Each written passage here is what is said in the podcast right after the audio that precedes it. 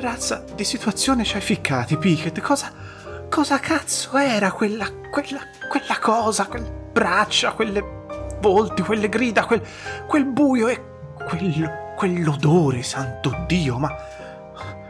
Un pittore da trovare, aveva detto. L'avete fatto tante volte, aveva detto so di cosa siete capaci e, e lo sappiamo anche noi, ma, ma questo...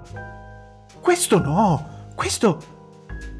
Pickett Pickett è sempre, sempre colpa sua, maledetto Dio, quanto lo odio e fa finta di nulla. Come, come, se fosse normale quello che ci sta succedendo. Io lo chiamo e lui, e lui è la cosa.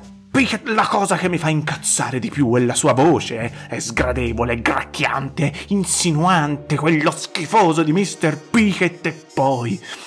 Mm, quell'inglese bastardo fa sempre chiamare me e a me, a me tocca parlare con quello, quello schifoso No, no, oh, ma io lo ammazzo, sai. Oh sì, se lo ammazzo.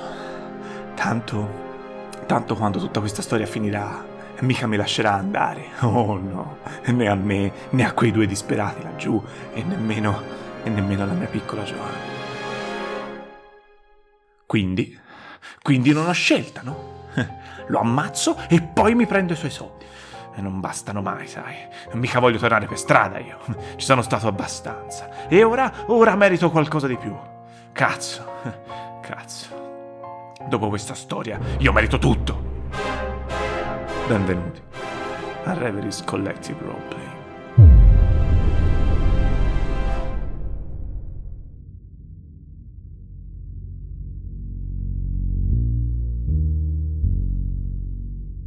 Appena sento lo sparo estraggo subito la mia di pistola, apro la porta e mi precipito all'interno. Lo spettacolo non è dei più, dei più dignitosi. Povero Moran giace riverso sulla sedia con la testa appoggiata alla parete e il cervello spalmato su questa. Mm. La pistola nella sua mano fuma ancora. Quel povero diavolo ha fatto la scelta giusta, forse. Sicuramente. Vorrei poter fare la stessa cosa. Vado verso la scrivania, prendo la bottiglia da cui stava bevendo, ci bevo anch'io, la riappoggio. Un problema in meno. Andiamo via di qui prima che arrivi la polizia. Io rinfodero la mia pistola nella fondina, anch'io l'avevo estratta, ma mi aspettavo di trovare quella scena, ovviamente. Ovunque ci muoviamo è così. Morti, da tutte le parti. Vuol dire che dopo andiamo a trovare il signor Pickett. Sì.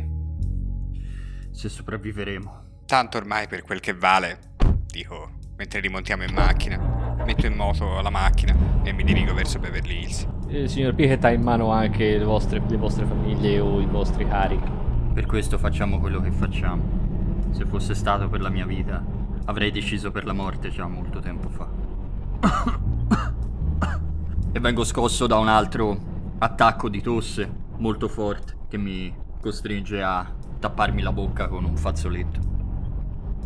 Visto come è andata l'ultima volta e siamo entrati in casa di qualcuno, come ci organizziamo stavolta? Probabilmente il nostro caro Howard non avrà una... avrà sicuramente un, qualche forma di sicurezza. Sono anche più o meno sicuro che ci sta aspettando. È quello che temo anch'io. Qualcuno ci ha seguito fin dall'inizio. È lui sicuramente. Vuoi provare a entrare sparando direttamente? Sono tentato, ma non penso che poi usciremmo. Sarebbe Forse anche il modo più semplice per finire questa storia, ma non penso sia una buona idea. Io direi intanto di arrivare lì e vedere com'è la villa. E poi decidiamo. Ci stanno aspettando e ci faranno entrare. Dici? È plausibile. Attraversate Los Angeles con calma, la pioggia da torrenziale che era è tornata a essere quel, quel drizzle, quella pioggerella fredda e costante che, beh, che ormai vi accompagna da tutta la sera. La città vi passa attorno, mentre vi lasciate, lasciate indietro il centro, il downtown degradato, pieno di, pieno di disperazione di Los Angeles per raggiungere le colline. Beverly Hills, una zona di ricchi, una zona alla moda, una zona in espansione.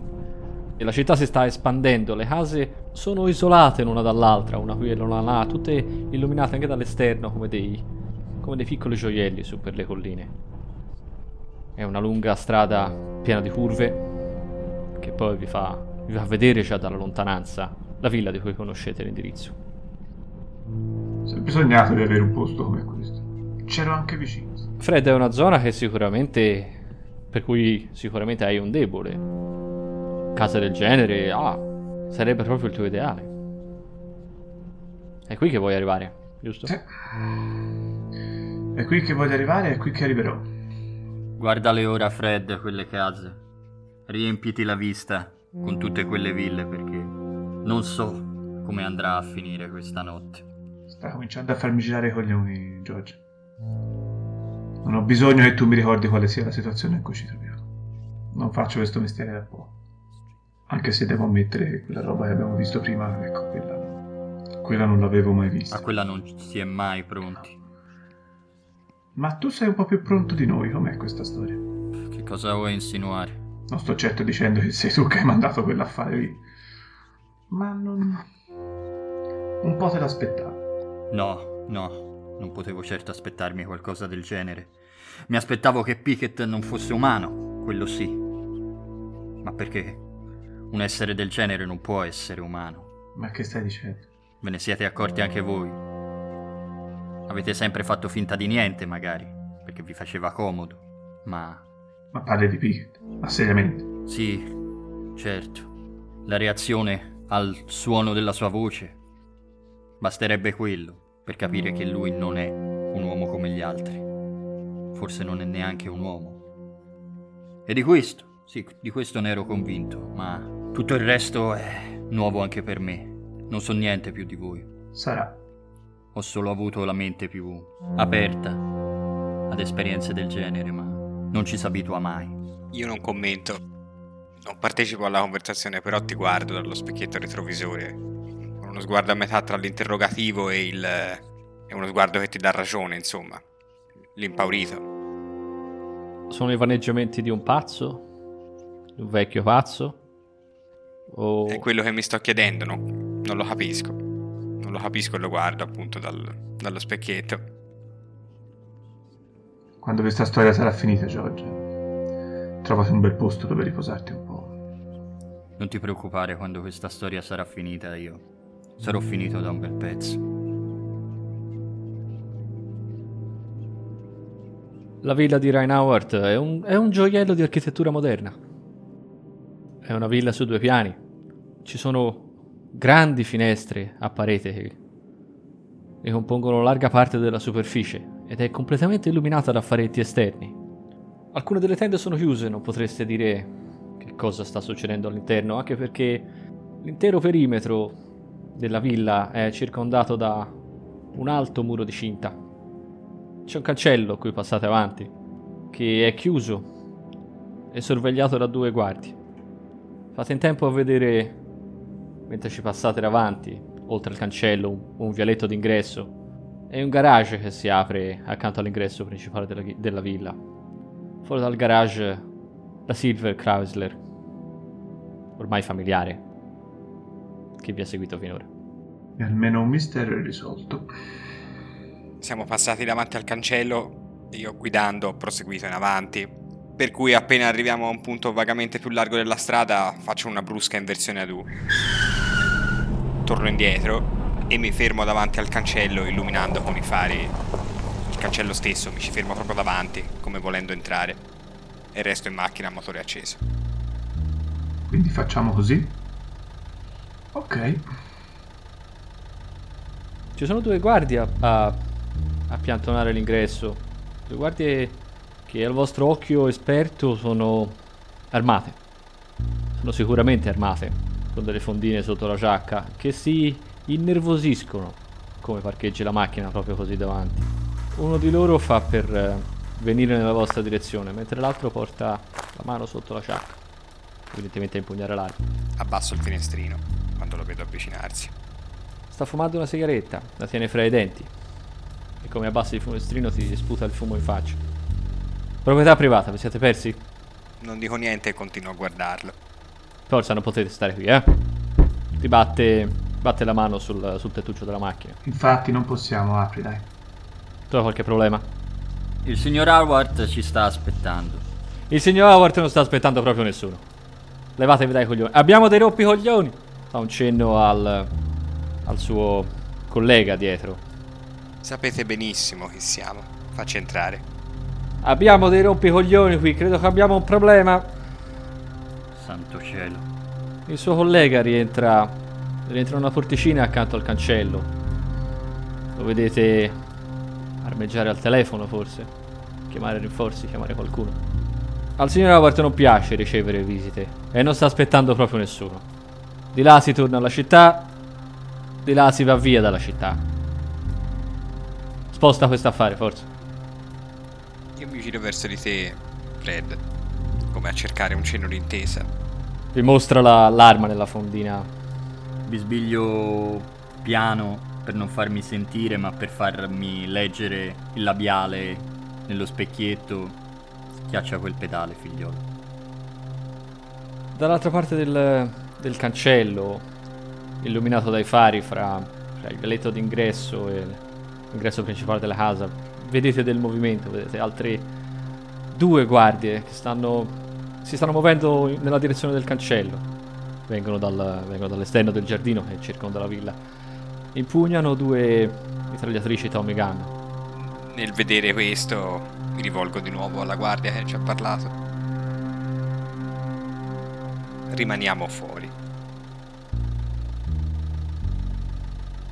Metto la retro alla macchina, rifaccio inversione e torno dalla direzione in cui siamo arrivati.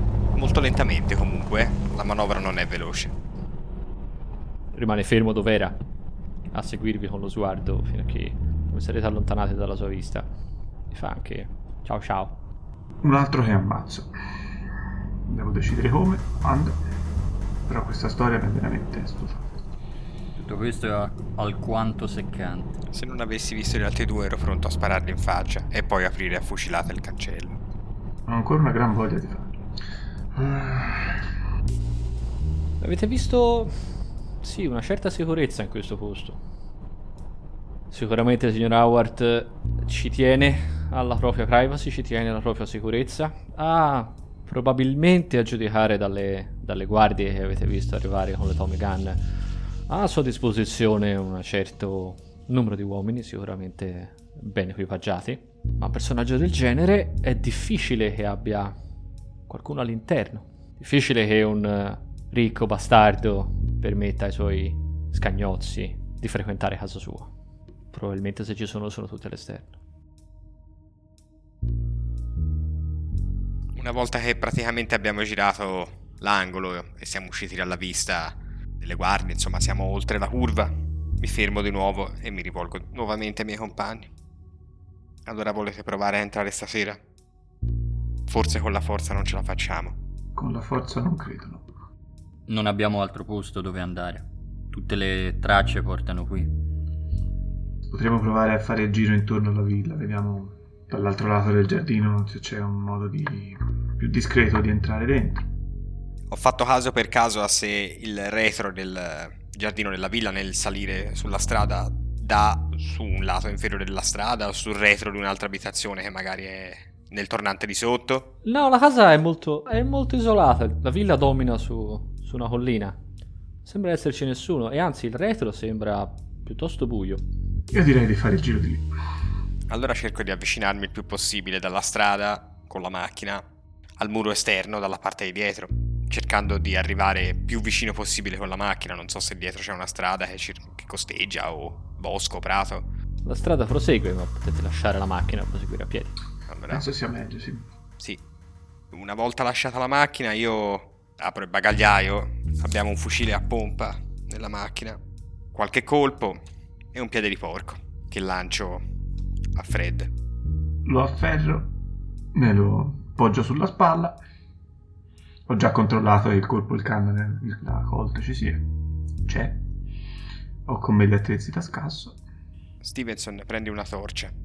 Sì, vi farò luce. Siete immersi nel buio, siete immersi nella, nella natura. Il terreno è morbido, coperto di erba anche piuttosto alta, e c'è soltanto la villa di Howard, che appunto è illuminata a giorno dall'esterno come, come un gioiello, che sparisce man mano che vi avvicinate al muro. Il muro è, è molto alto, per un paio di metri, due metri e mezzo, forse, forse anche tre. La sua sommità è cosparsa di cocci di vetro appuntiti. Sentite delle voci di là dal muro. Quando lo sentite vi zittite immediatamente, sentite un chiacchiericcio di due persone che stanno parlando fittamente, un chiacchiericcio di persone che si stanno avvicinando, che arrivano sempre più vicine e che poi si allontanano. Le persone che stanno facendo il perimetro interno del muro. Hai sentito di quelli che sono arrivati qui? Sì, c'era una macchina, dice che sono andate via. Dice che sono quelli che abbiamo seguito finora. Oh, quei tre. Così pare. Bob al cancello li ha riconosciuti. Ah sì, sembra che li abbia lasciati andare. Mm. Lungo il perimetro del muro c'è per caso un ingresso posteriore di qualche tipo. Non c'è niente, niente, non ci sono altre porte.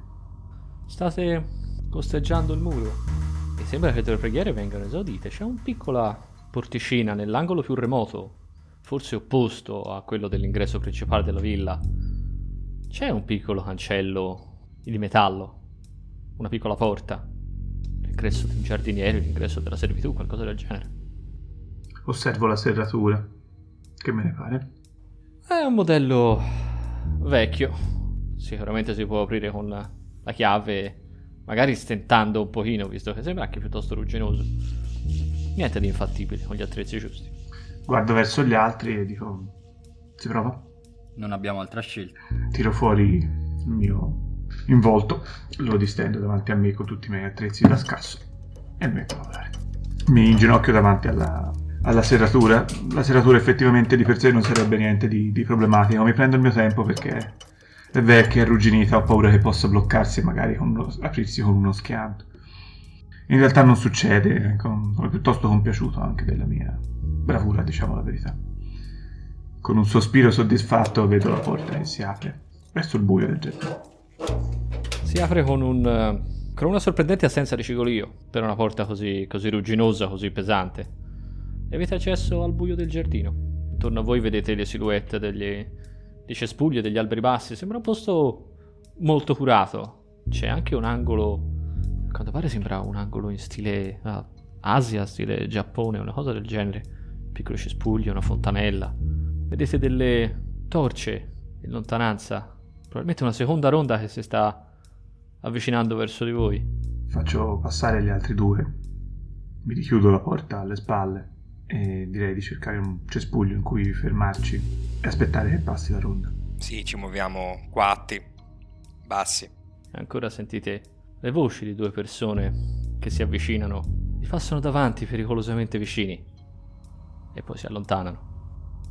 Trattengo a fatica l'impulso di tossire, ma riesco a soffocarlo. Riconosciamo le stesse voci di prima nei due che passano? No, sono voci diverse. Il capo sembrava nervoso stasera. Sì, ha detto che non voleva essere disturbato da nessuno per nessun motivo. Ah, ma quel tizio, il tizio, quello... Il pittore lì è con lui. Sì, l'ha portato di sotto. Sai, in quel posto. No, non lo so, non lo voglio sapere. Il loro chiacchiericcio svanisce le... nella notte. Io vi guardo, come a, a dire con lo sguardo che siamo nel posto giusto.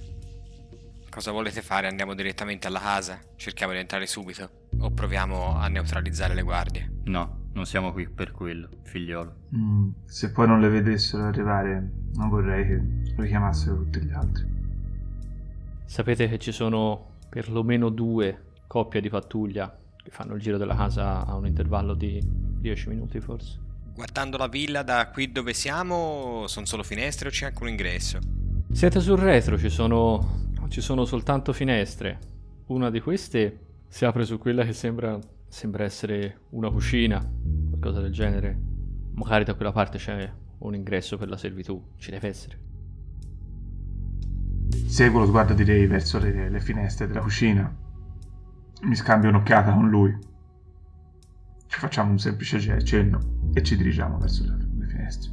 Io ho ancora il fucile in mano, mi muovo fattamente, appunto, guardandomi intorno per cercare segni di movimento mentre ci muoviamo verso la finestra.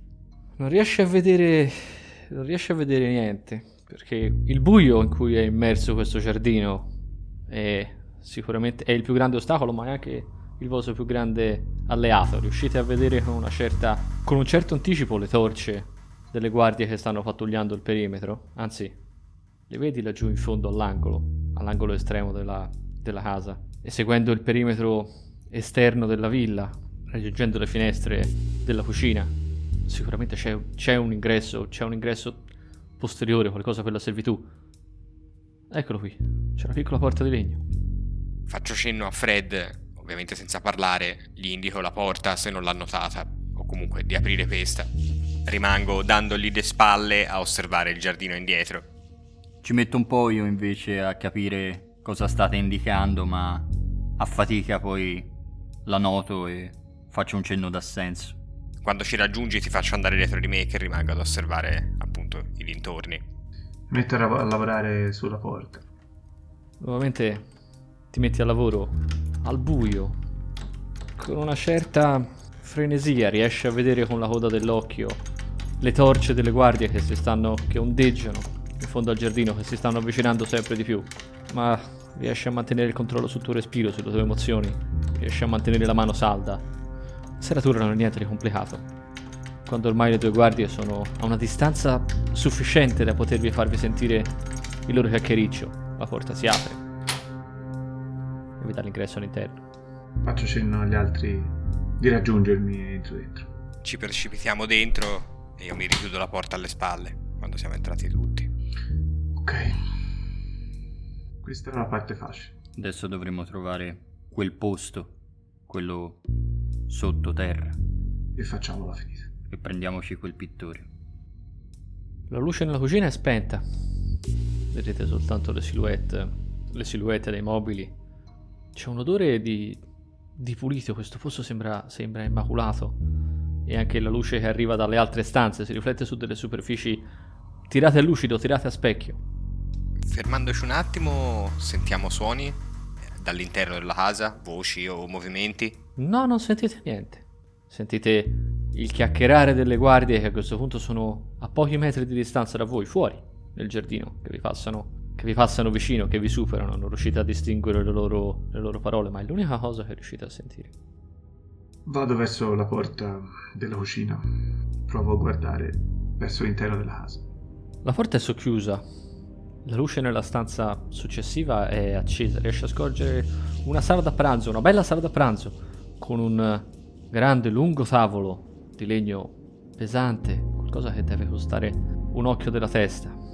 La luce è fornita da un grande lampadario, la luce è accesa, questo, questo posto deve essere enorme. E la villa sembra è illuminata a giorno, anche all'interno. C'è nessuno? Non che tu veda, e non riesci a percepire alcun movimento. Dobbiamo fare attenzione a non andare troppo vicini alle finestre con queste luci accese, possono vederci da fuori. Dobbiamo cercare delle scale che vanno verso il basso. Apro un po' di più la porta e cerco di vedere la sala quante uscite ha. Se anche essa ha soltanto una porta o ne ha più di una. C'è soltanto l'uscita verso la sala da pranzo. Ok, non abbiamo molta scelta. Attraversate un piccolo. una piccola zona con un divanino, due poltrone, un basso tavolinetto a caffè, il genere di posto dove i gentiluomini si ritirano dopo una cena a fumare un sigaro. Ci sono anche delle bottiglie di ottimo liquore sul tavolo. C'è questo grande tavolo per, la- per le cene, per cene, per cene eleganti. Ci sono dei candelabri appoggiati sul tavolo, candelabri di argento pesanti, roba preziosa.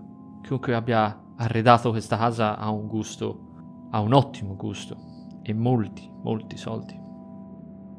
L'uscita dalla, dalla sala da pranzo vi porta in quello che evidentemente deve essere il cuore della casa. È un grande salotto, una sala da ricevimenti che trasuda opulenza. Ci sono dei quadri, delle splendide opere appese alle pareti, foto di paesaggi asiatici, foto di guerra anche, foto di azioni militari, foto del padrone di casa, Ryan Howard, assieme a hm, assieme a celebrità, assieme a Humphrey Bogart, Ava Gardner. Non riuscite a trattenere un sorriso di ammirazione forse per lo stile per lo stile di vita del padrone di casa. C'è un gigantesco divano in pelle e davanti a questo c'è un enorme un'enorme televisione. I quadri non sono di Starker. No, sono quadri, opere o riproduzioni di opere ben più, ben più famose di quelle di Starker. Niente che abbia lo stile disturbante del pittore che state cercando. Tutto sarà finito, sarebbe interessante tornare in questo posto. Sono sempre piaciuti quando l'avete agente. C'è una scala verso il basso, c'è un... Un'altra uscita? Eh, ci, sono, ci sono molti altri ingressi. In realtà vedete quello che è anche l'ingresso principale, evidentemente, al capo opposto rispetto a quello a cui siete, rispetto a quello a cui siete entrati. In una direzione vedete altre due plausibili stanze, altre due uscite, altre due porte. Una che dà verso una sul lato della villa e una di nuovo che dà sul, sul suo retro. Sono aperte. Tutte le stanze sono illuminate, vi fanno vedere che cosa c'è dall'altra parte. In una notate dei quadri e nell'altra notate dei libri. Davanti a quello che vedete essere l'ingresso principale della villa ci sono delle scale a chiocciola che vanno al piano superiore. Faccio un cenno verso lei, gli indico la porta a lui più vicina e gli dico di guardarci all'interno e io mi dirigo verso l'altra.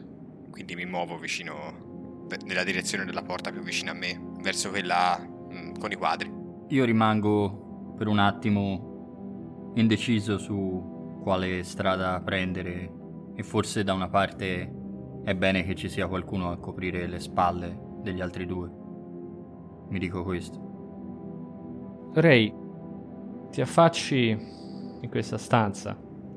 Anche questa è illuminata a giorno, anche questa è indubbiamente vuota. Sicuramente ti saresti accorto se i tuoi sensi avrebbero. si sarebbero accorti se ci fosse stato qualcuno al suo interno, avresti percepito un movimento, avresti percepito un respiro. È una stanza lunga e che termina in una grande, in una grande bow window che le dà una forma vagamente ovale. Sicuramente non sei un intenditore d'arte, ma rimani per un attimo abbagliato da quello che c'è all'interno. Ci sono dei quadri e sculture di una di bellezza rara. Non potresti, non potresti nominare gli autori, però sei sicuro di aver visto quel tratto eh, in un libro, in un catalogo, forse addirittura in una mostra al museo. Quello sembra, sembra quel pittore olandese, quello pazzo, quello che si è tagliato l'orecchio. È, è suo. È, ci assomiglia molto. Quell'altro è, è moderno, quello, è quello, quello spagnolo. Fa tutti quei quadri strani, con gli occhi da una parte, le orecchie da quell'altra. Figure, figure geometriche. Alcuni poi sono sicuramente fatti dalla mano di Christian Starker. Il tratto è indubbiamente il suo. Ti ritrovi ad entrare all'interno di questa piccola galleria di capolavori. I quadri di Starker sono quelli che attirano di più la tua attenzione. Le pennellate sono grasse, morbide, fluide, sembrano, sembra quasi che si muovano. E i soggetti sono terrificanti. Sono delle figure deforme, dei corpi ingobbiti, delle creature oscenamente obese, molli. Oppure sono figure vagamente antropomorfe, dedite ad atti indicibili. Quelli che sono ritratti in questi quadri fra i grandi maestri dell'arte moderna e contemporanea sono, questi sono dei mostri. Questi sono mostri nati dalle profondità dell'inconscio. Un inconscio che forse tu condividi.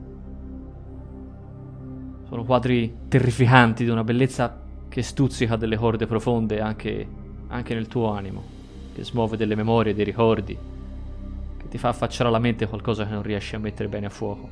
Infatti, pur essendone terrorizzato, non riesco a non guardarli, anzi, mi ci avvicino e non riesco a uh, non farmi tornare alla mente dell'orrore che abbiamo visto poche ore fa eh, nell'appartamento in centro dell'amante di Starker. Mi ci avvicino.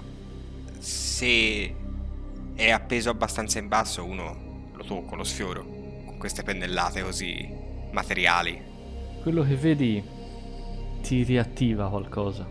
Questi mostri, questi tratti, questi orribili atti efferati che alcune di queste creature stanno compiendo su, sulle loro vittime, sulle vittime innocenti, ti fa barcollare, ti si affaccia alla mente come un flash tutti gli efferati atti di violenza a cui sei stato costretto a prendere parte, che sei stato costretto a compiere, che forse non volevi compiere.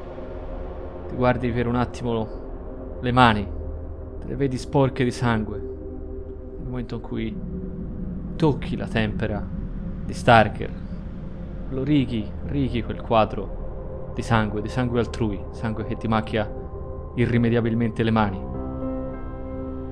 Stai toccando il ritratto di un, di un essere osceno, morbosamente obeso, dalla pelle liscia, unta, luccicante, mostro dalla bocca irta di più file di denti, dallo sguardo porcino e con una lunga lingua che quasi sfiora terra.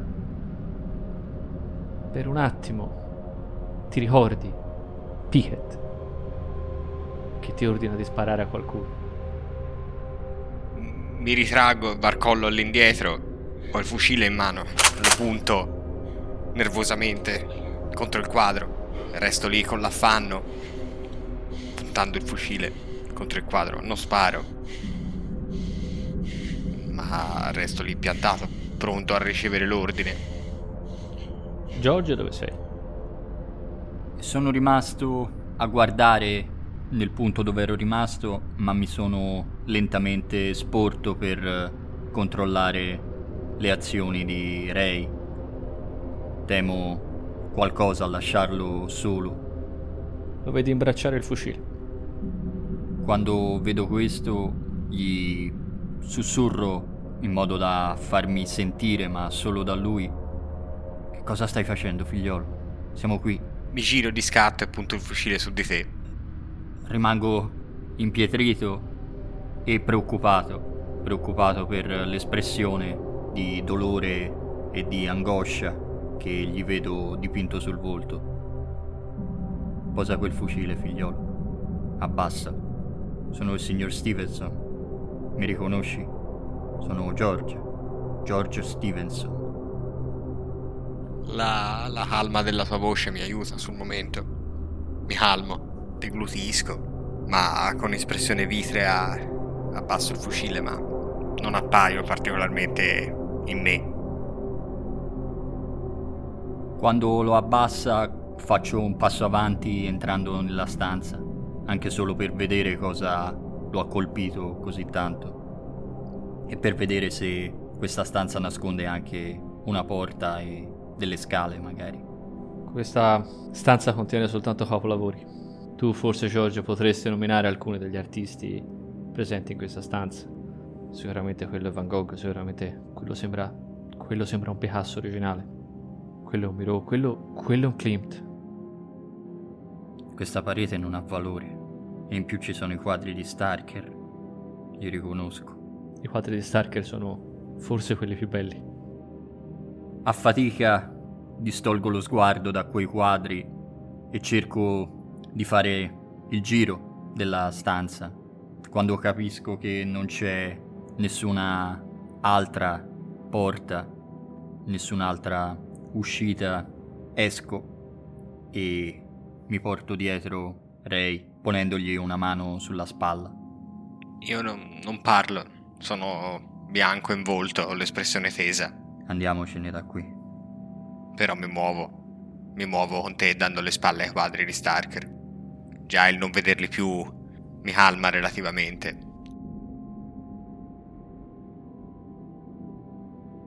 Fred, tu ti ritrovi immerso nei libri. Questa stanza è dominata da una, da una grande finestra che dà sul giardino buio all'esterno e gran parte delle sue pareti sono coperte da librerie a muro, fitte di libri.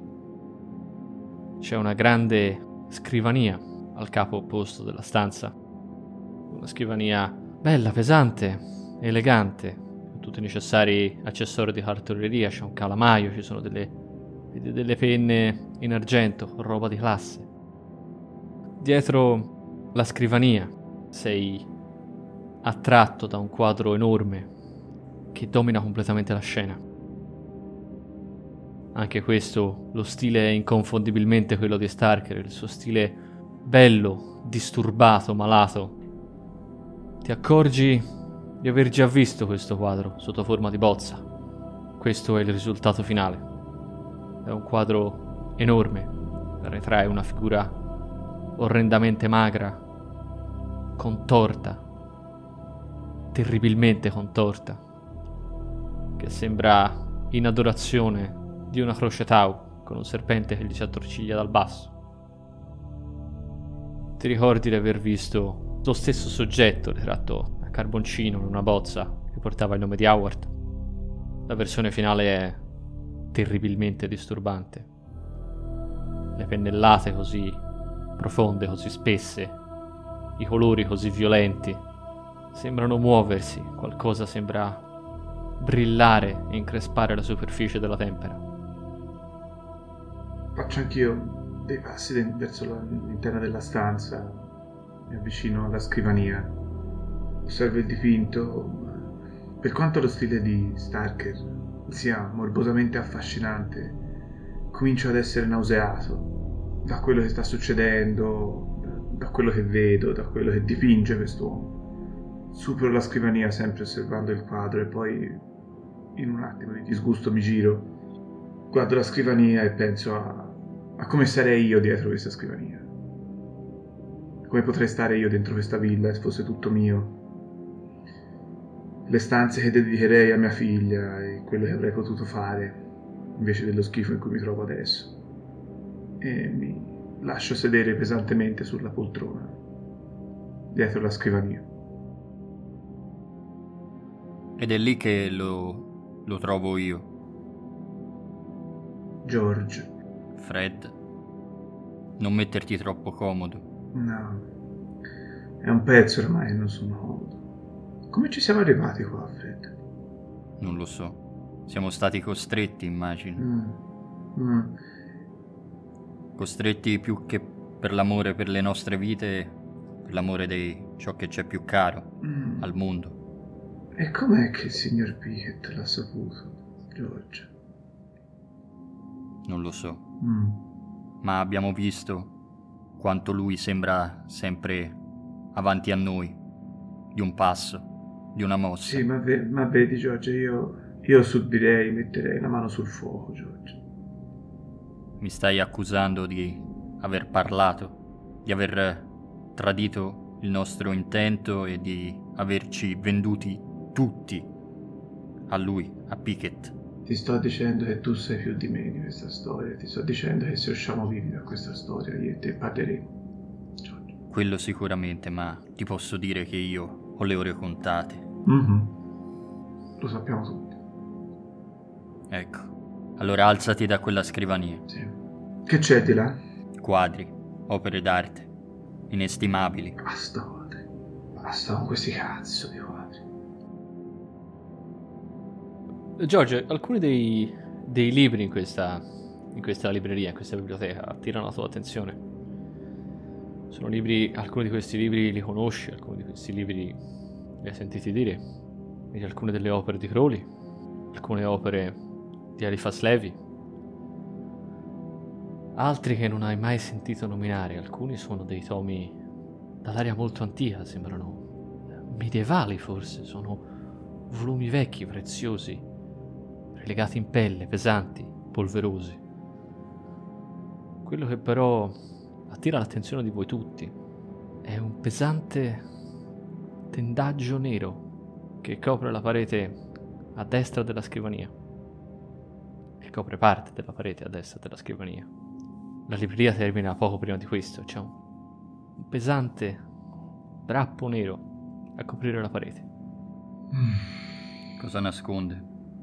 Sembra che Howard non collezioni solo quadri.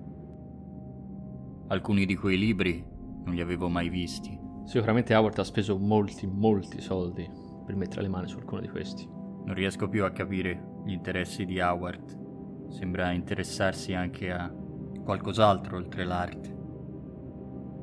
Quando sono davanti al drappo nero, perché ho percorso, soprattutto con lo sguardo, gran parte della libreria, allungo la mano e lo scosto.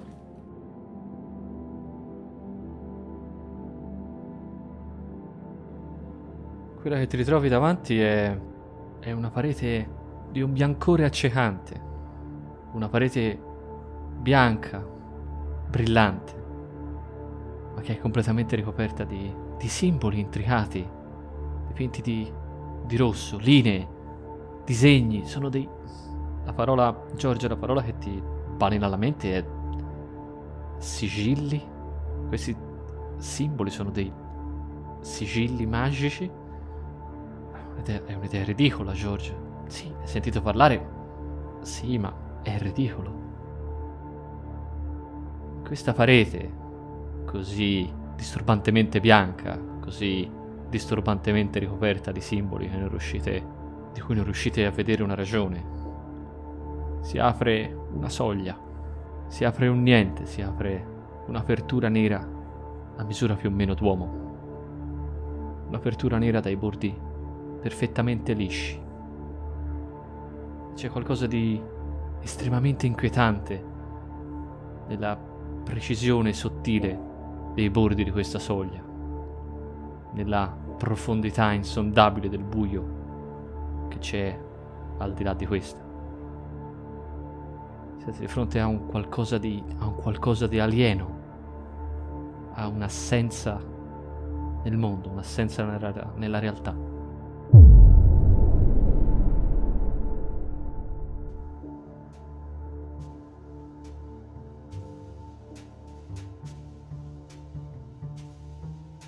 Questo era un episodio di Reveries Collective Roleplaying tratto dallo scenario La Galleria delle Anime, scritto da Magnus Setter e adattato da Peter Nallo per Cult Divinity Lost.